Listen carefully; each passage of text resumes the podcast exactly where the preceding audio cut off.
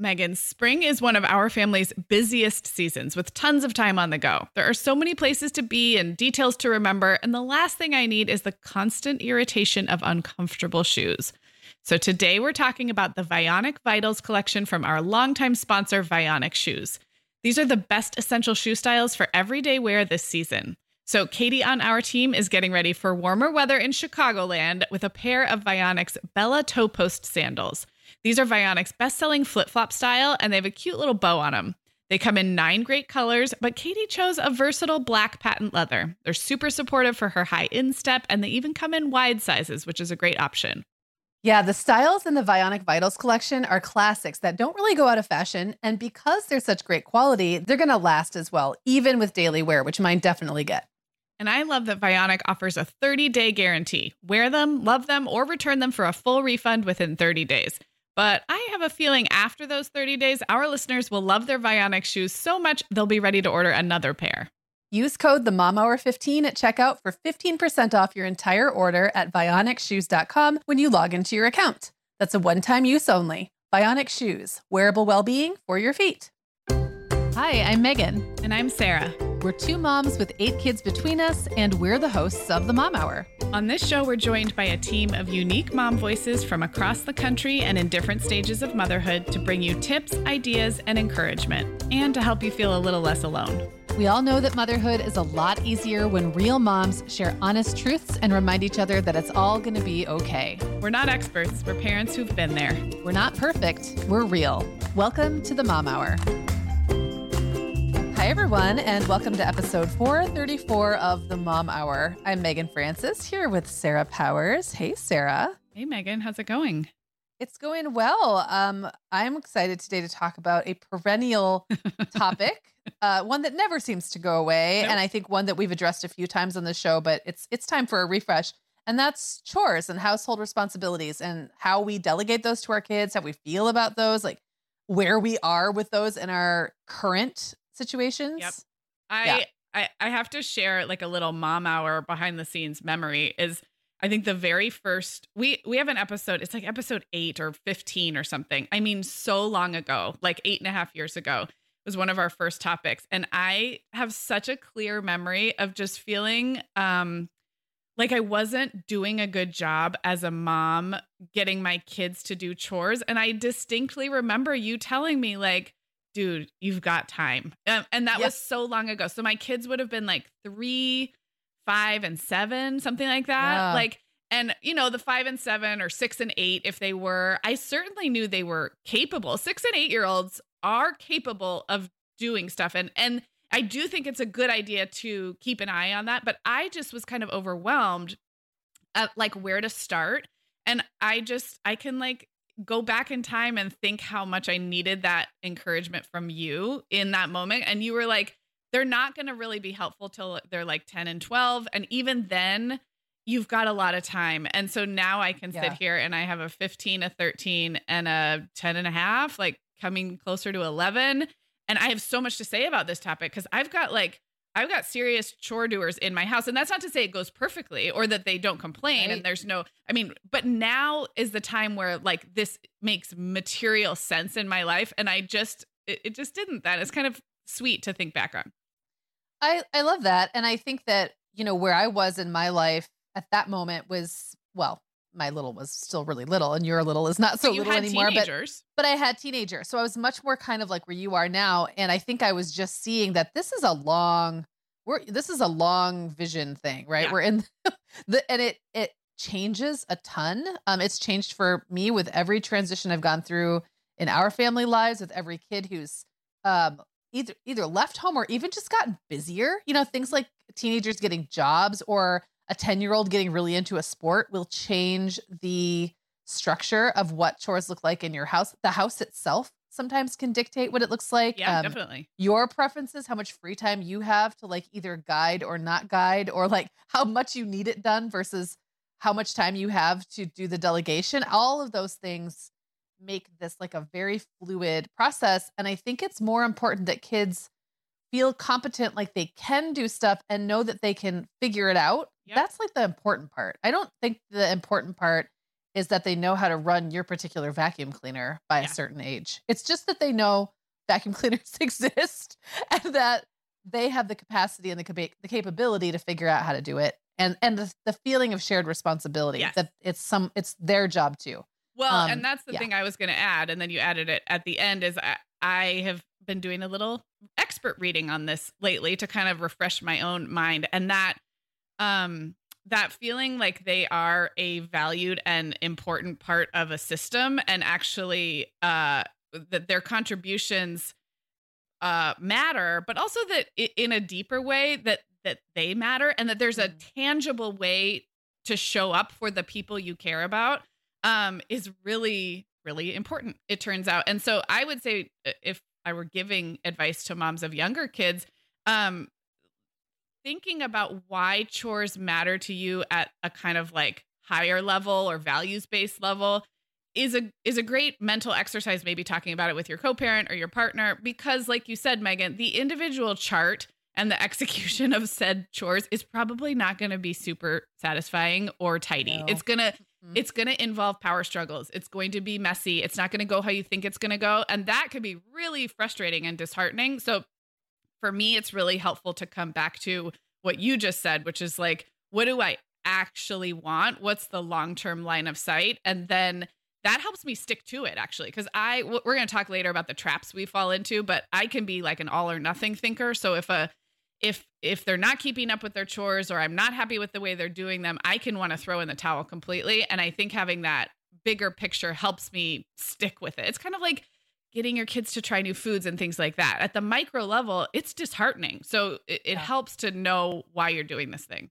It does because you know there's not really a world in which your 3 or 5 or 7 year old is actually going to lower your um workload yeah. in any like in any way at all, right? Um no matter how much delegating you do, there's no much the amount of delegating or even honestly competence at at a, a 3 or 5 or 7 year old level that's really going to lower your workload. That's not what this is about. Yeah. It's a teaching Yeah. and and it does not end for a very long time ever.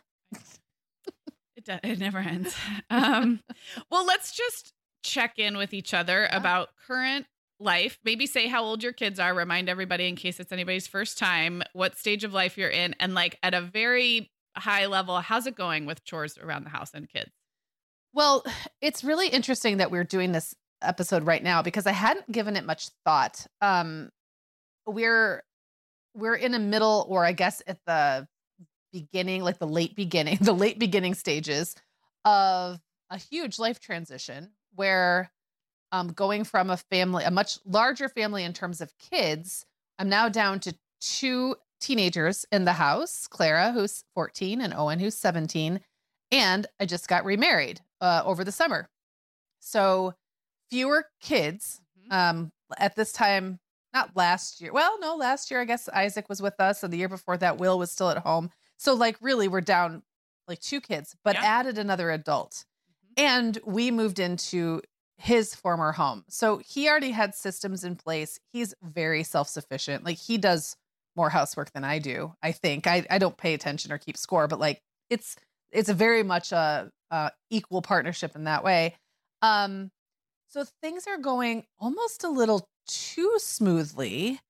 And then I kind of realized as I was getting ready for this episode, I'm like, oh, it has nothing to do with my kids because I haven't quite figured out yet how to bring them into the workload meaningfully.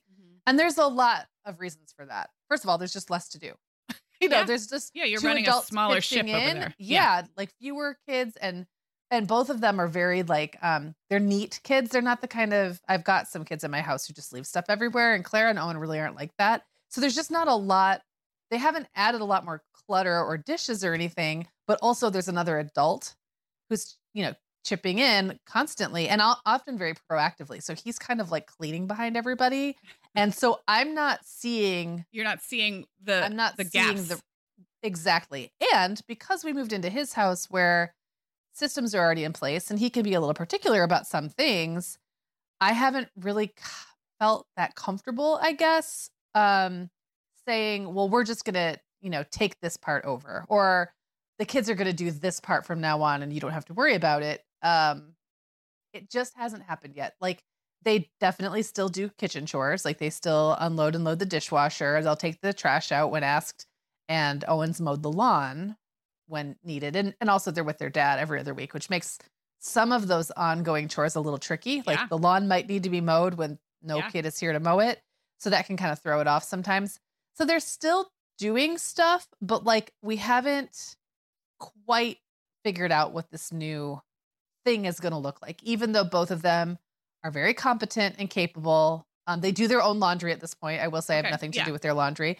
And um, I know they can do it, and I know they would if asked, but it's like I haven't quite figured out how to structure it yet. Yeah. Yeah. That is, that's a pickle or a, a- Yeah. a It's a lot. It's Yes. also kind of, can I just be really honest? It's kind of nice. It's kind of a nice break. You have a supportive partner who's sharing the adult workload.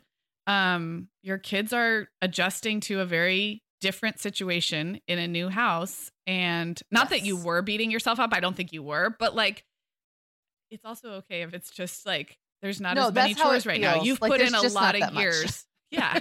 Yeah. Well, right, yes, and for a long time, like the kids were my my work my worker bees. Like they had to be because we had a lot to get done and a lot of people and uh you know and not another adult in the house. And now that's flipped and that's good for them. And I think that we're working on other routines, like other new ways of sort of being all together in a house and other Yep. structural things. And they're keeping things clean. They're doing their own laundry. They're helping with the dishes. I'm cool with it. I love that. Plus, Owen is driving Clara yeah. all over the place. So that's I also that. that also counts. It all, it all counts. yeah. Um, about you? Well, I kind of feel like the opposite. I went full like it's time to crack down around here this fall, which is probably why I was excited to talk about this topic again. Um, so again, my kids are 15, sophomore in high school, 13, eighth grade, and 10, fifth grade.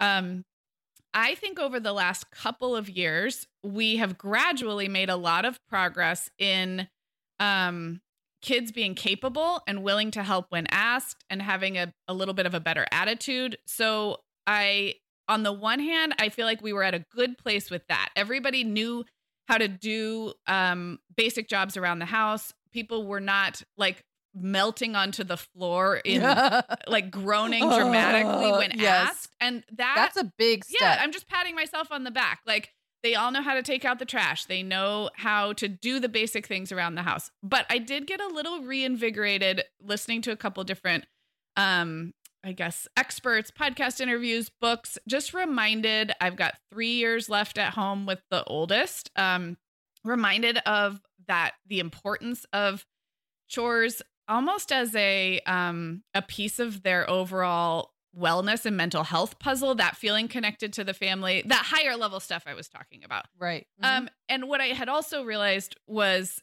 that I, as often happens with me i can treat my three kids as kind of a um the same in their abilities and which means that the oldest isn't doing quite enough and the youngest is scrambling to keep up it's simpler for me, but it isn't always age appropriate. So this fall, I got a little more granular, and Brian and I actually got on the same page. We had a little, went for a walk, and kind of like, I guess, touched base at a philosophical level and made a Google Doc and looked at what they were already doing. And what we ended up doing is adding some more regular, recurring, required tasks to Luke's plate, who is 15 um, added a couple more to Reed's and didn't really add any to Violet. So we really are looking at it as really three different um, expectation levels this fall. And the other thing I did was implemented a, a, a little bit of a an accountability system for the older two, which is that if they are not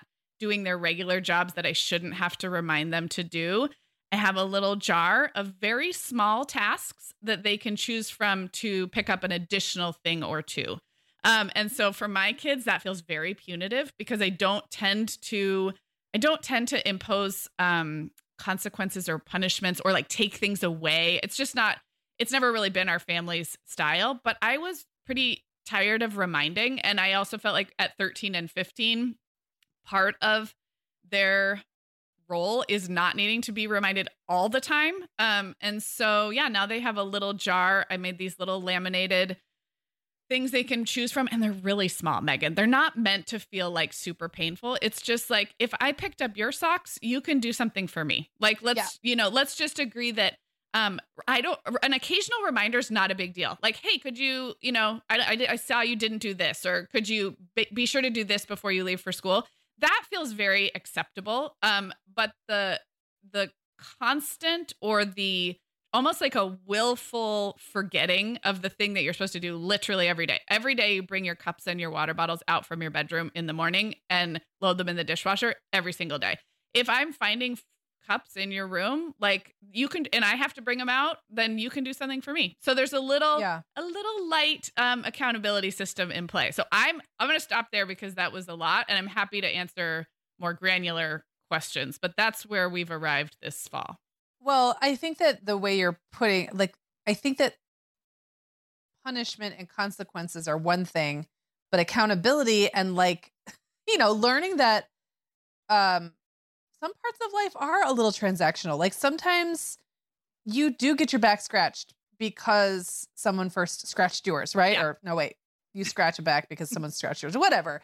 You know what I'm saying? And I've I have not used that exactly like that as a system.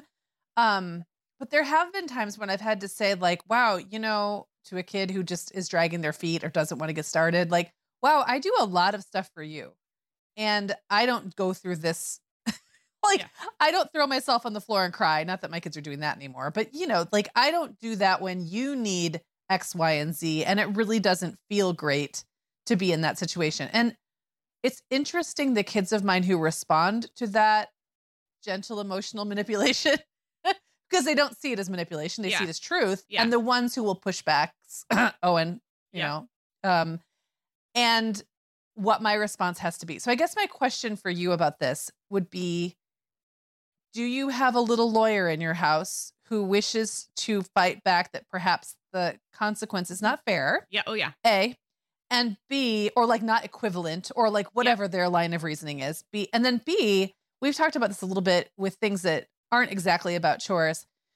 But I have kids in my house who really benefit from reminders, prompting, whatever that looks like. And yeah. and I'm and it's not like the I this is already the rule, but I'm still going to remind you every single day that you have to bring your cups out. I'm talking about more things like that or maybe little one-offs or something where like some kind of prompting or reminding might be helpful.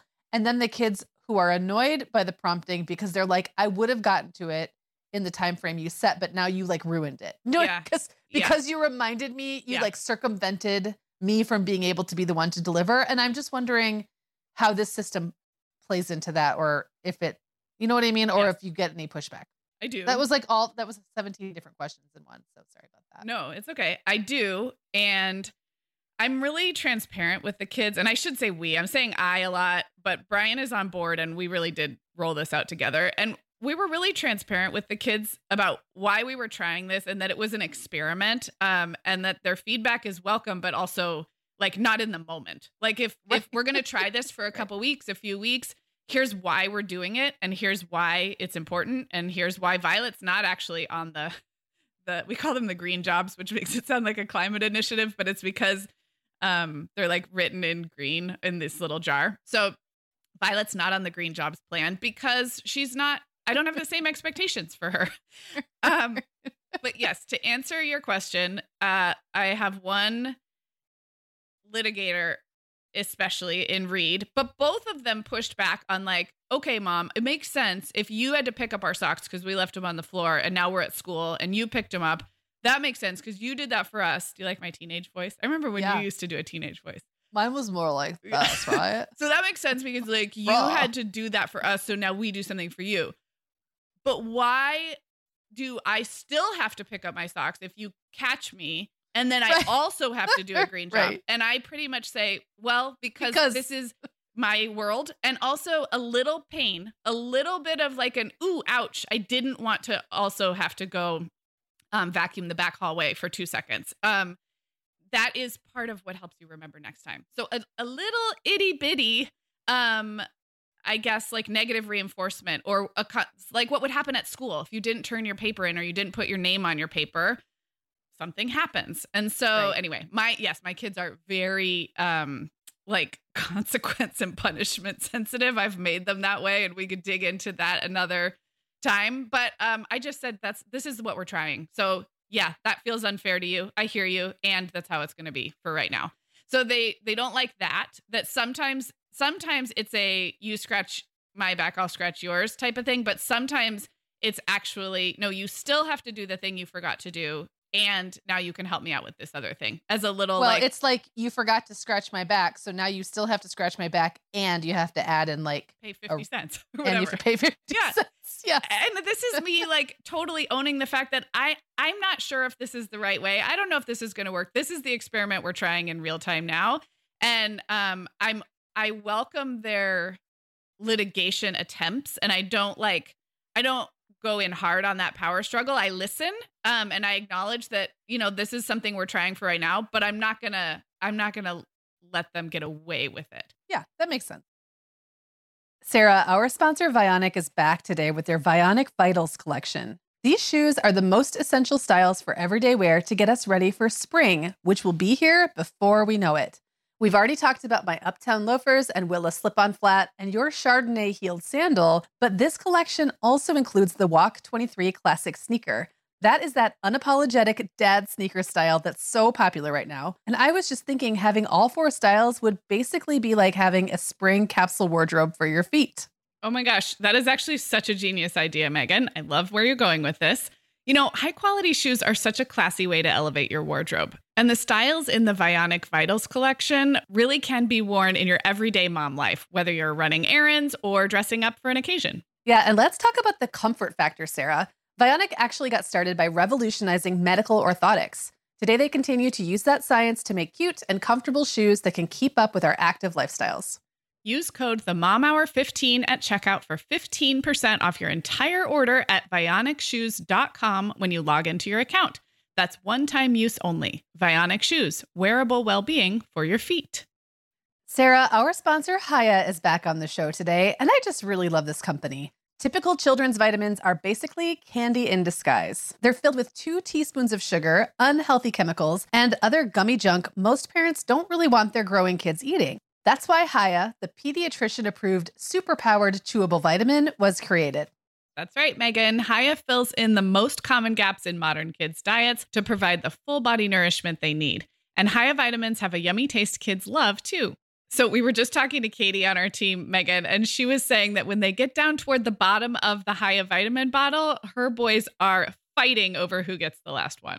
Oh, I love it. And I also love that Katie can feel good about that, right? Hiya is designed for kids of all ages and sent straight to your door, so parents never need to worry about running out. And we've worked out a special deal with Hiya for their best-selling children's vitamin. You're going to get 50% off your first order. To claim this deal, go to hiyahealth.com slash momhour.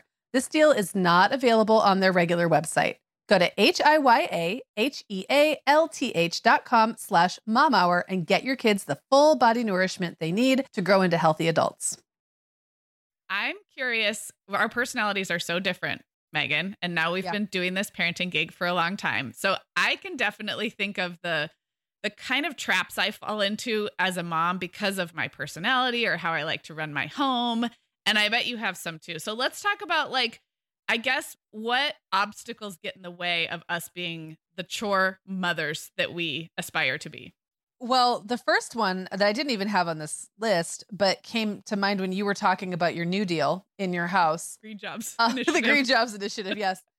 was the fact that Violet is exempt. And um, in my house, that has created the idea that Clara does not have the same responsibilities as Owen. And Owen truly believes that her load is less than it ever was for him. Like, I think he believes he was doing chores at the age of four. Right.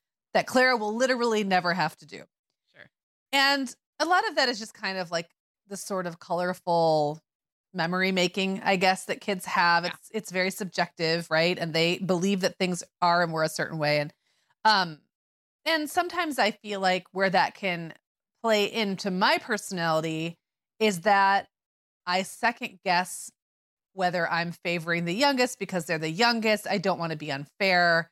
I don't want to my kids to be mad at me or to feel like they're too burdened. I want them to all be cheerful and happy and enjoy the work I'm giving them to do. And even the way I ask them to do chores has always been just like so cheerful and polite and like, gosh, could you do this and that? And I know yeah. sometimes that can sound like I'm not real serious. And it's some kids don't respond to that. So um me being the youngest and someone who wants to lead with like love and um, flexibility yeah. and giving everyone emotional buy-in without like yes. you, you, want them to want. I want them to want to do it, yep. and I also want to give them so much space to figure it out. Yeah, and sometimes it sometimes it just doesn't work. Sometimes like I have to.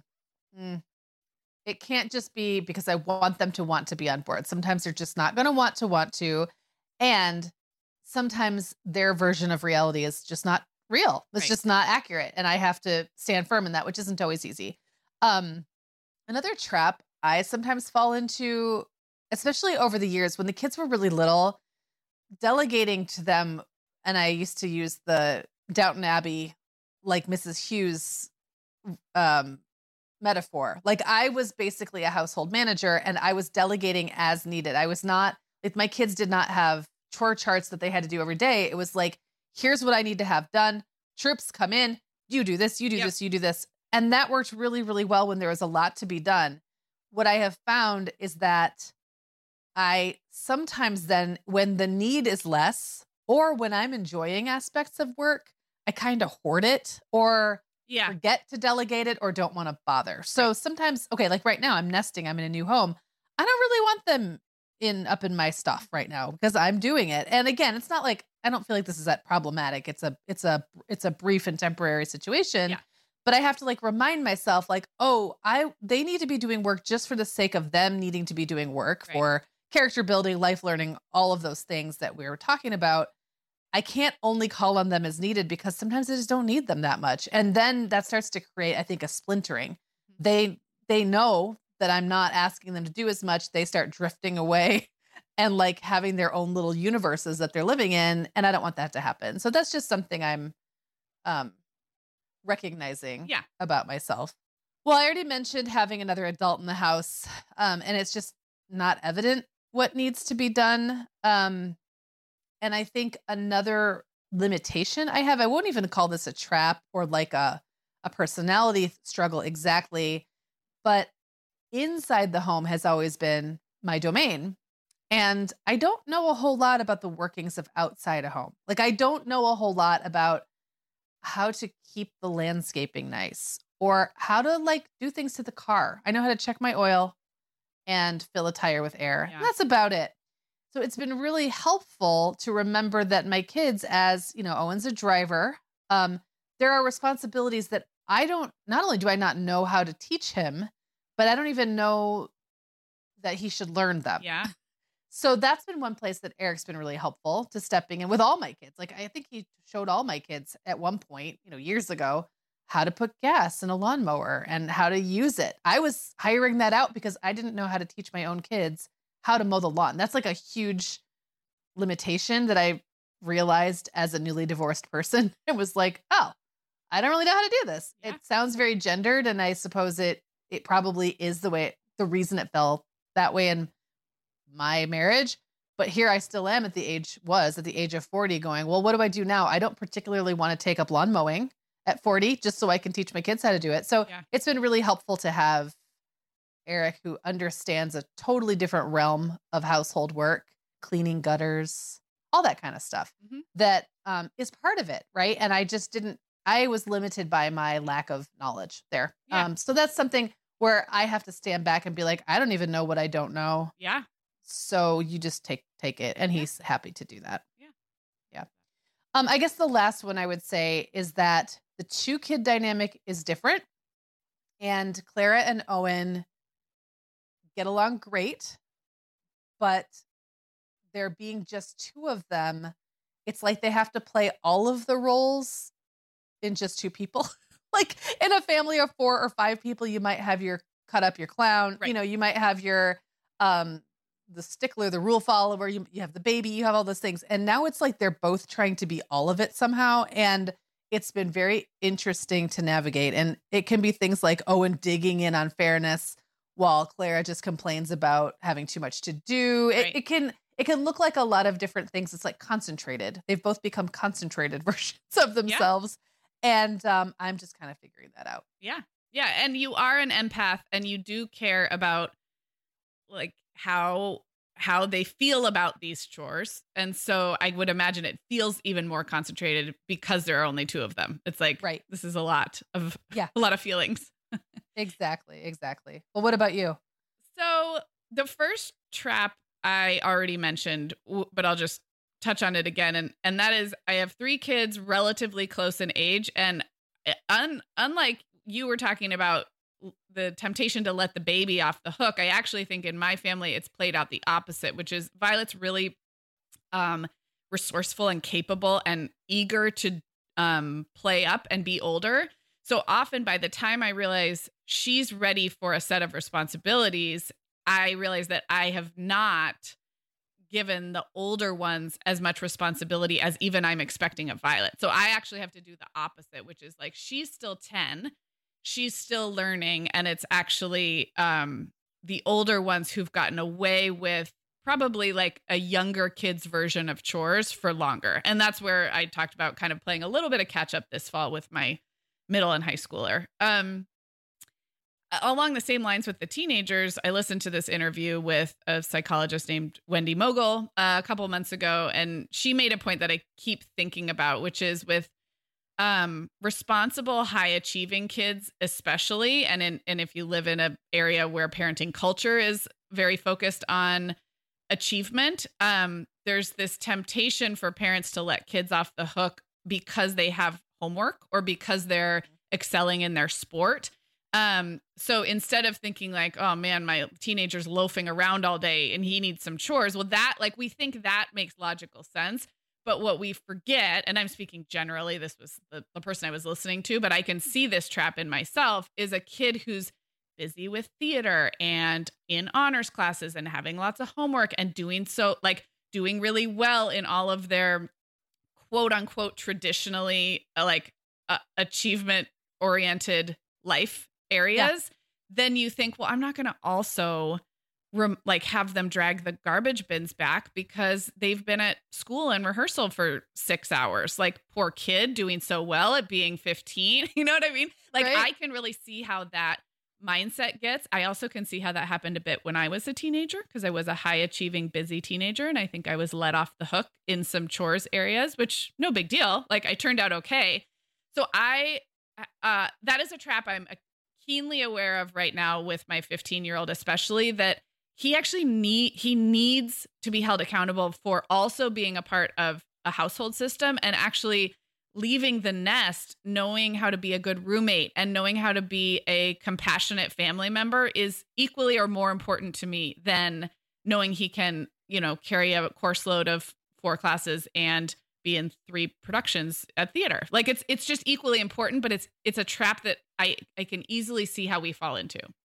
I think that's so interesting because Owen argues that on his own behalf. i Like, did too when i was a teenager. He is by far the most um, academically successful of any of my kids, and he's very aware of it, like so far. and he literally has this attitude, like, "Well, what else do you want from me? right Do you see all these A's? I'm. Do you see that I have like a 4.4 in this weighted class? Like, come on, you really expect me to do that too? And I'm like, yeah, because I don't really care. yeah like, good for you. That's great. Good for you. But also, yes. Mhm. And also, he's got time because school's easy for him. It doesn't take him any longer to make a bunch of A's as it might take another kid in the same family to maybe pull off B's. Like it doesn't take it doesn't take him more time. And I really bristle at that actually when he tries to play that with me. Like it I actually kind of um react very unfavorably.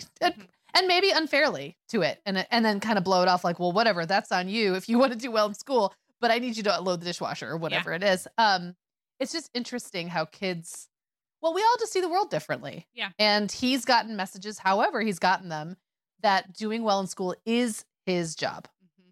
and it's his one and only job and and i have to remind him that actually life there's more to it than that. Well and and just to like parrot the psychologist i listened to it's really it's it's dicey for kids to go out in the world believing that their value is performance based and achievement based there's a lot that a lot of trouble that that can bring up later on in life for them. So uh, it's it's actually really good for them to know and i'm not lecturing you about owen specifically but like i think we want them to feel like part of their value is as a contributing member of a society or a system or i mean in this case we're talking about a family unit so um yeah, it's actually the opposite. Like it, we we I don't think we want our kids believing that that's their only the only way that they can be of value because at some point school gets harder or jobs get harder to get and then and then we want them to have that feeling like they're still worth something. Yeah. Yeah. Um I I totally agree and we could probably have a, a another whole episode about the up like academic success and mm. what that looks like and how we sort of tamper um our own or temper i'm not sure which word i'm looking for here but like our own expectations around that and then sometimes how they clash with our kids expectations and the messages they're getting yeah. from other areas of their world. And it's very interesting. It's been really interesting having so many kids to see how they all felt so differently about it and knowing that i knowing how I feel about it and what that I've brought the same attitude to all five of them, thinking, okay, so then where it's not all coming from me, is what I'm getting at. There's a lot of messages that are happening around kids about what success looks like yeah. and what's important in life. And um, we're only a part of that conversation. That's true. And I think, yeah, I think so. I think the more grounding we can be about it, the better at home because yeah. we're fighting against a lot of other influences. I agree. I agree. Okay. Well, that was a, a big long trap that I think is more of a systemic trap, but it's one that right. I felt myself when when I heard it, I thought, "Oh, I can very much see that playing out." But I'm kind of at the early end of high school, so I, I, felt like that was a good one to catch, I guess. Yeah. Um yeah. I'll mention a couple other quicker traps that I can fall into. Um one is that if you have or if if one has a child going through a particularly grouchy phase, and I don't mean one afternoon, I mean a season of life. Let's just take, for example, sounds like perhaps you are speaking from um, from experience. Let's take, for example, the 13 year old boy um, seen in the wild. You've seen a few of these. Um, yes.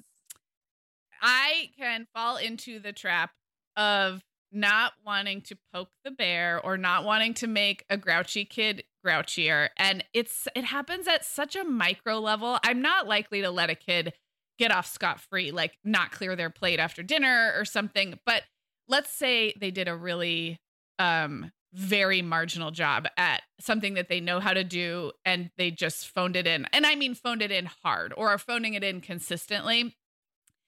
I can fall into the trap of just not wanting to get into a argument or not wanting to make a sad kid sadder. And so that's that like that's a little codependency happening that I just check my check myself and try to be sort of cheerfully non attached.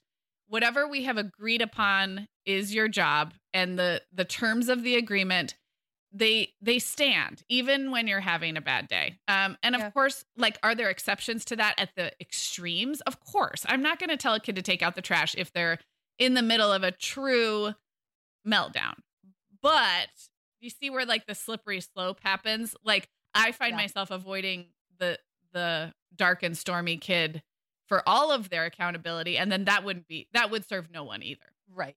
Yeah. Yeah yeah yeah. Yeah i could see how that could be a trap that um could mean one kid would get away with not doing anything yeah. and and actually kind of encourages an outward uh display of grumpiness yep. because it pays off. Yep totally.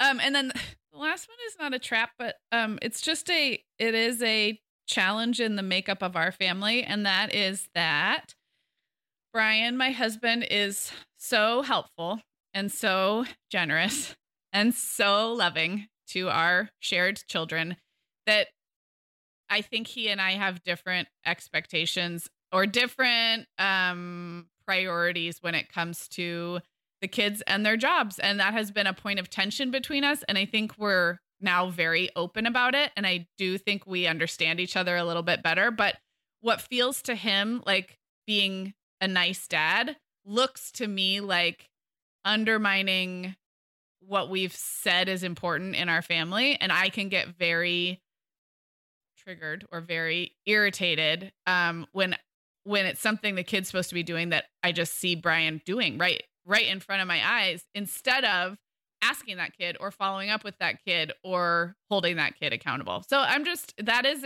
that has been an ongoing struggle for us and I think it's getting better but it is a it's not a trap. It's just it's just the way we're wired and and yeah. how we have to co-parent. I mean, I'm 100% Brian. I know. Situation. I know. I have to I I don't want you to take that like I'm criticizing no, you. It's just like the yeah.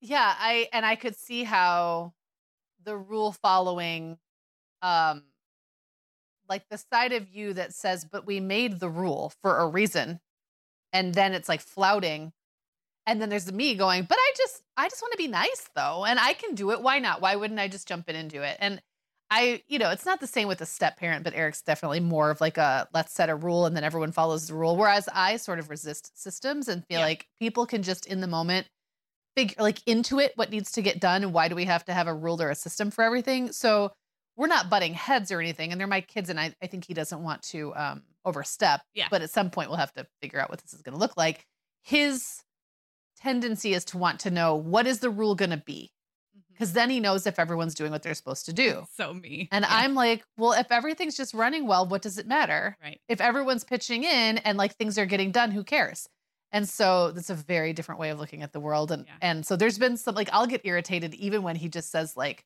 so what's the rule gonna be? I'm like, there's no rule. we don't have a rule for that.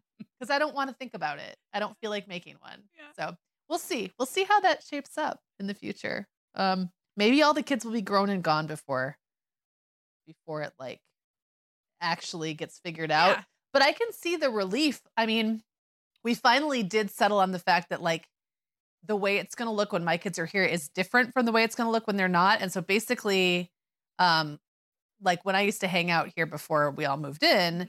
the and I'm using r- rules kind of when there's just two adults who are both pitching in. It's not rules. Yeah, we didn't have rules. Systems, expectations. Systems. Yeah. Yeah. So the systems were just basically picked up after ourselves in the moment. So like we just did our dishes while they accumulated. Like they just didn't pile up in the sink because after you had a bowl of, you know, yogurt, you'd go wash out the bowl. And that works really well for two people. I think it's very inefficient for four, especially when there are pots and pans and things. Yeah. And I so finally the rule the rule has kind of become we do it the old way when it's just him and me. And when my kids are here every other week, we do it a new way, which is sort of my emerging way, yeah. which involves the dishwasher. And I think there was some relief for him just to know that, just to have that much structure around it. Like, okay, now I know, so I won't hover in the kitchen yep. Wondering why your kids aren't hand washing their dishes after they have a plate of something. I'll just trust that at the end of the day, the dishwasher will get run. And it's been working really well. But that's just one little thing. That's just I mean, one little area of the house. It's like you've opened up an entire like Enneagram one deep dive there. but yeah. you're right. I like have so much compassion for both you and Eric. It's like as that same personality type, it's not that I can't let go of expectations or rules or systems, but just a, li- a little bit goes a long way in allowing that person to it's almost like be off the clock somehow. Now, we know like we're not really on the clock. We're not it's not our job to make sure everything is done right all the time, but that comes hardwired in us. So yes, knowing like a little bit of what the system is can go a long way in feeling like we can set that part of ourselves down. Yeah, and I think for me it was like how about how about in the kitchen when my kids are here the kitchen just isn't your problem, really. Like yeah. we'll figure it out Even that, take yeah. a while, but it's not you don't have to worry about it. It's not for you. It's not for you. Get out. And I could see him like making a big effort to not just to kind of physically remove himself, yeah. really. Yeah. Um, and it's I don't know if he's comfortable with it, but there hasn't been as there hasn't been conflict and things are happening and are getting done. And I think there's relief for both of us in that, like that things are happening, they are getting done. And then in the weeks that the kids leave, the nice thing is I'm very whatever about it. I don't care. When they're not here, yeah. as long as I don't have to have the job of mom, then I don't care because I'm off the clock. So we both get to check out yeah. every other week, actually, yeah. which is kind of nice. This episode is sponsored by Olive and June. And Sarah, I am just so grateful that I have mastered the art of doing my nails at home. When I look down at my cute manicure, I feel a little more pulled together, no matter how crazy life is at the moment. Thankfully, Olive and June's Mani system makes it so easy and affordable to make Manny time a regular part of my weekly routine. Well, I know the feeling, Meagan, and I think it's so fun that with Olive and June, you get to customize your Mani system with your choice of six polishes, plus their top coat is included. So, Katie on our team says that she has lately been layering some of their iridescent colors over their gel like polishes, and the final result looks super shimmery and pretty. I might have to try that this spring. Yeah, and Olive and June press ons are another cool option. They look so real, and I think it would be a great way to test out another nail shape. A long almond shape is popular right now, and I'm kind of curious what that would look like on me. Okay, well, keep me posted on that one. Listeners, visit oliveandjune.com slash the mom hour for 20% off your first Mani system. That's O-L-I-V-E-A-N-D-J-U-N-E dot com slash T-H-E-M-O-M-H-O-U-R for 20% off your first Mani system. Across America, BP supports more than 275,000 jobs to keep energy flowing. Jobs like updating turbines at one of our Indiana wind farms and producing more oil and gas with fewer operational emissions in the Gulf of Mexico. It's and, not or. See what doing both means for energy nationwide at bp.com slash investing in America. Okay, Meagan, we have not actually, I don't think, mentioned very many actual jobs our kids are doing yet. And I'm picturing moms of younger kids being like, okay, but how do you decide what to even what do you even assign a kid? And since I just went through this exercise this summer, um, I'm happy to share like my approach. Um, as my kids have gotten older, it literally starts with the tasks I am doing or Brian is doing that somebody else is capable of or almost capable of, could be capable of. And I think that's that's a key point because often they're capable of much more than we give them credit for. As we've said many times on the show, you go into a Montessori classroom or a kindergarten classroom, and all of a sudden you see a bunch of kids doing things that they have never done in your house, like washing dishes and yep. um, like you know, hanging their things up. So, um, I it's hard to impose someone else's list of jobs and chores onto your household because every household is different. But I bet that if you kind of um, observed your own patterns within your house, things like taking out the trash, taking out the recycling or compost, um, feeding pets, uh, wiping up counters or tables, um, not even uh, not even regular laundry, but things like folding linens, um, sweeping or vacuuming in our kitchen gadgets episode. I think that was just last week or two weeks ago maybe. I talked about the our cordless vacuum and how a very young child can run that thing just enough to get pet hair and dust bunnies. So i i think the approach i would recommend is literally observe yourself and your spouse or the other adults in your house and almost make like a little list on the side for a couple of weeks of things that you are doing regularly that someone else could that one of your kids could do. And that does not mean you have to assign all of them out. I think we get to keep the jobs. Nobody wipes the counters in my i wipe the counters because i really like to wipe the counters my way. But um kids take out the trash and kids um take care of different parts of our yard like picking up dog poop and picking avocados from the tree. Kids drag bins out um, on the night before trash day and drag them back. Um, they take care of pets that they own. I mean, animals are another great way to start little kids on chores.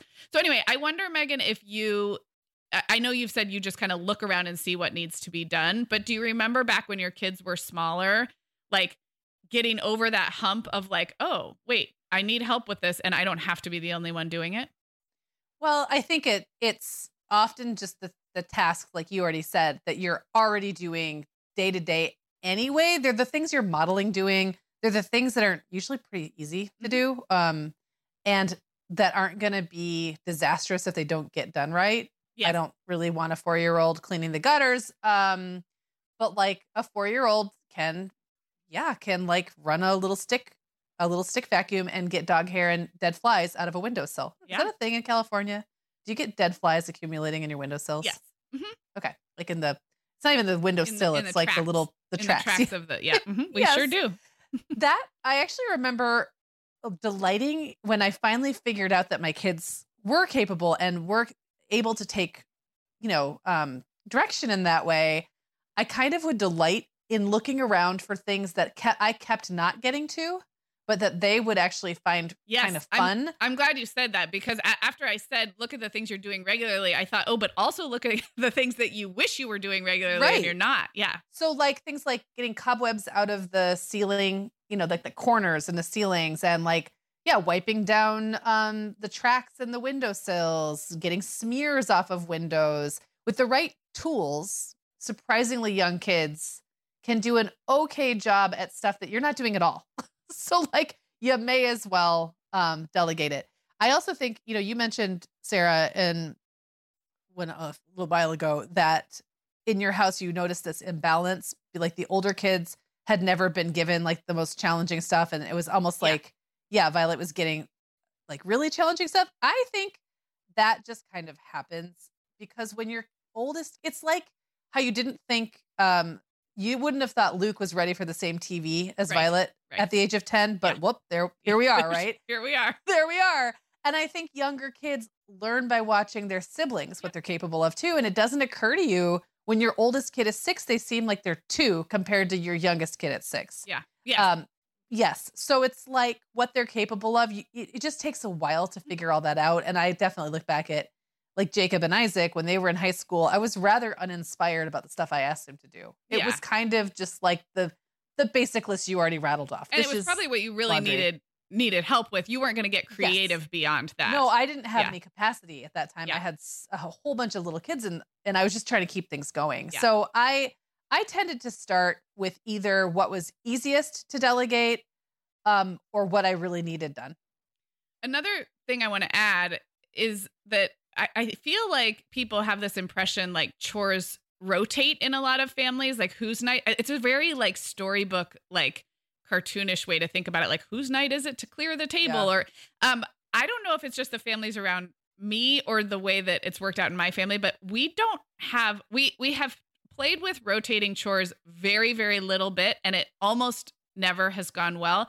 And I think it was in KJ Dell'Antonia's parenting book a few years ago that she did a chapter on chores and talked about uh, maybe it wasn't even her, but someone she interviewed that chores were assigned for a whole year in in their yeah, family. Ta- I feel like we talked about that I on the we, show. I think we've talked yeah. about it on the show. So I I didn't adopt that like to a T, but I've just never spent very much energy trying to come up with systems that rotate. Instead, I have looked at ability and what do I need help with and what is this kid ready for and then given them a job that's that's basically theirs for a while like until further notice I guess. Yeah. Um Luke right now is doing a tidy of the kids bathroom every weekend. It's not a deep clean. He's not doing like the drains and the toilet, but a but like a clean the bathroom, a clean the bathroom light every weekend. Um Reed and Violet haven't done that ever yet. And eventually I'll teach them how to clean a bathroom. But right now it's just with Luke. Um, Reed this year, I gave the job of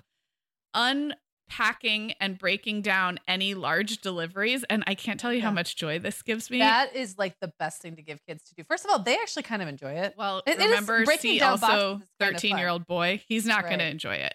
Right. But we get some big ones. We get uh we get a lot of our pet stuff delivered, so it'll be a big thing of guinea pig food, hay, cat litter. Sometimes yep. it's heavy, comes with a lot of like awkward packing materials. And so if it's a little Amazon envelope or something, I don't who cares. But the bigger deliveries is Reed's job and that will be his job at least for a year. And it's I think the kids really eventually come to appreciate having mastery over a skill and they become like they almost are given the ability to come up with their own like you were talking about earlier to figure out their own systems for it which i think is really good violet unloads the farm box every week and um, puts all the farm stuff away and then folds up the box and then we have to put the empty box out the next week because our csa is like a delivery and so she does that all on her own and it, it's great. So that's just another. I guess if you are at home thinking there has to be some kind of fair rotation, we are not rotating in in my house, and the fairness is more about age and ability, not like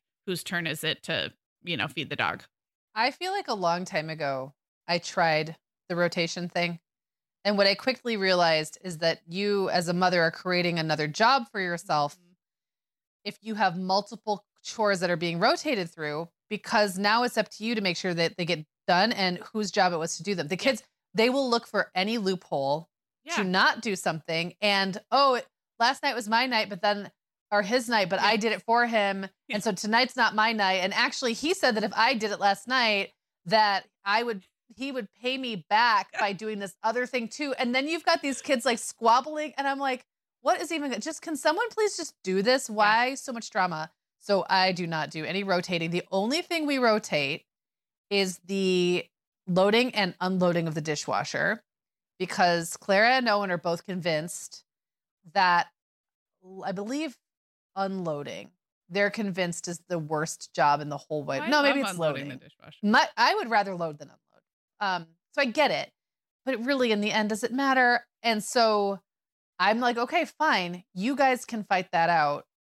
I'm not going to get involved. Here's what I'm saying both have to be done. And there's only two of you.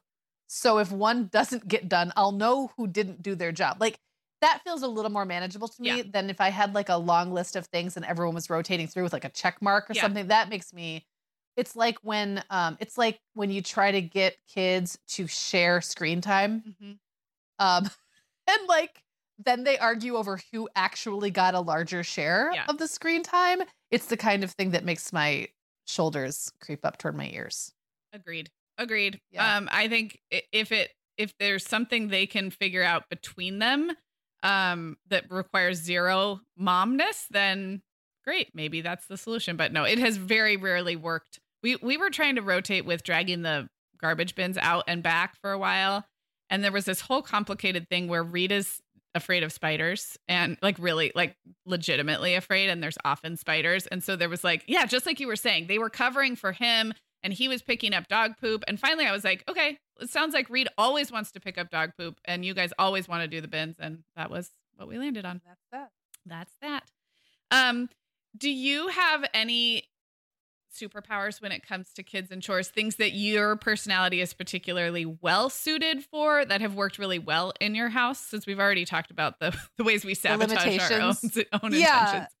Well, I think we've kind of danced around this a little bit, but while I do want my kids, I want to lead with emotion. Like I want Yeah. the buy-in, but I'm actually quite unemotional about the ask. Mm-hmm. Like I'm pretty no nonsense about it. I don't get upset if my kids don't want to do something. Um I'm pretty good at being like, "Yeah, I get it. You don't want to, but here's the thing. I need you to." And my kids will actually laugh amongst themselves. Um a little bit different, but this morning Clara wasn't feeling very well before school and she really was bargaining hard not to go. And, you know, she's a teenage girl. I know there's things that happen monthly that are really rough. And I was like, I'm willing to give her the time off if I feel like she really wants it. But I also know that sometimes getting out of bed is the hardest part, right? So I was like, okay, well, I'll think about it, but I really want you to come down. And I already made you your little coffee, and Eric made you breakfast. I really want you to come eat it and see if it helps you. So she came down and ate it. And then I said, so we're all sitting around the table, and I was like, so you're feeling better, huh? And Owen's like, I knew it.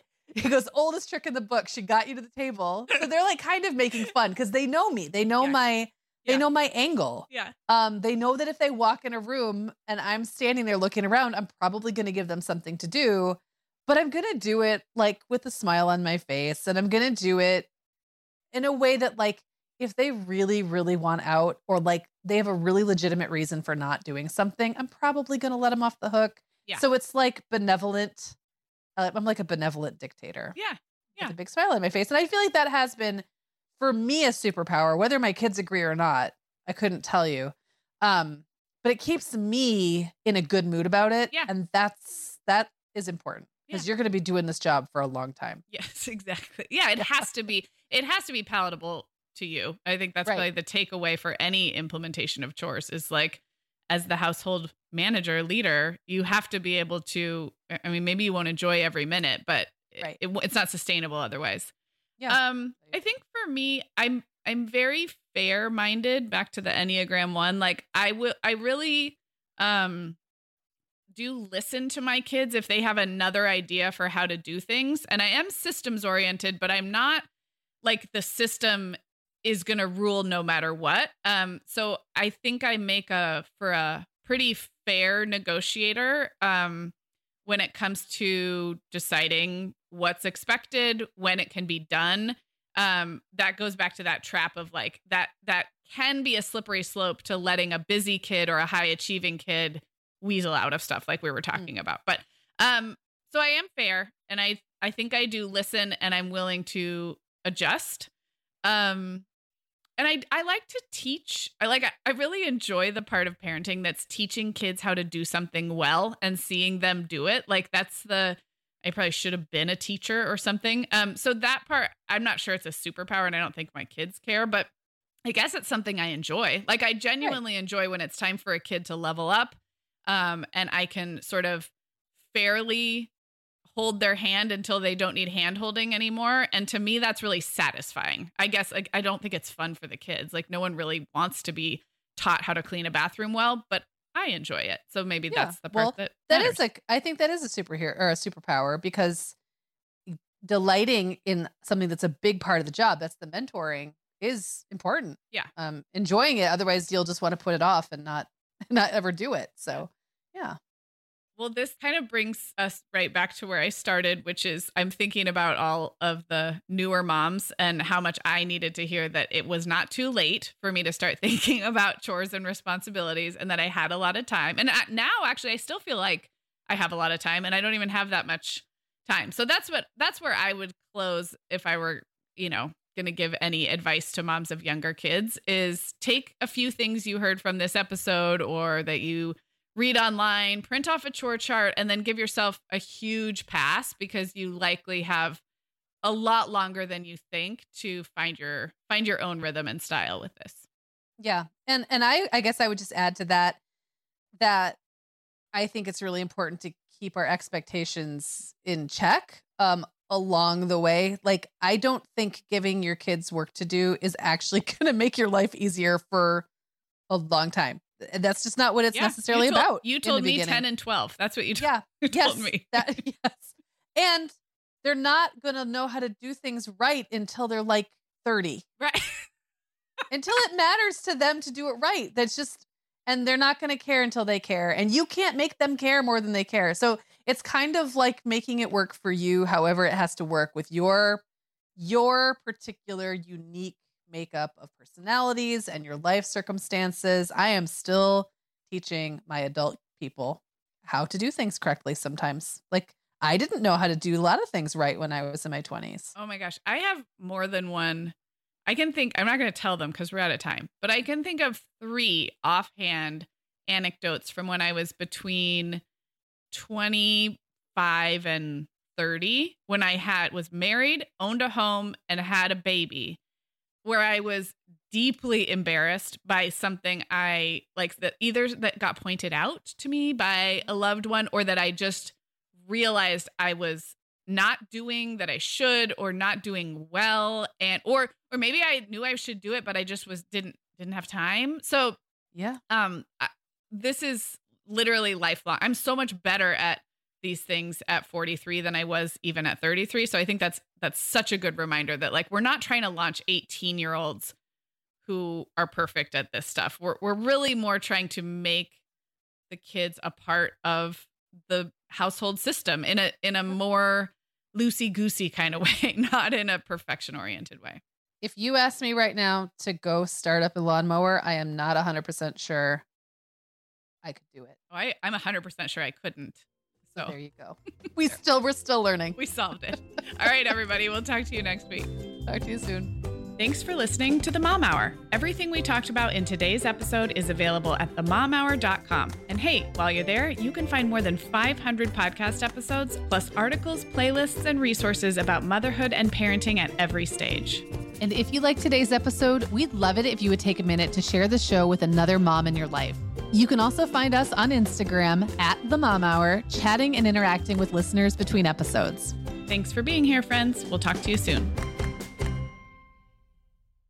Hey everyone, we have a favor to ask. If you are an Apple Podcasts user, can you check really quickly to make sure you're still following the Mom Hour?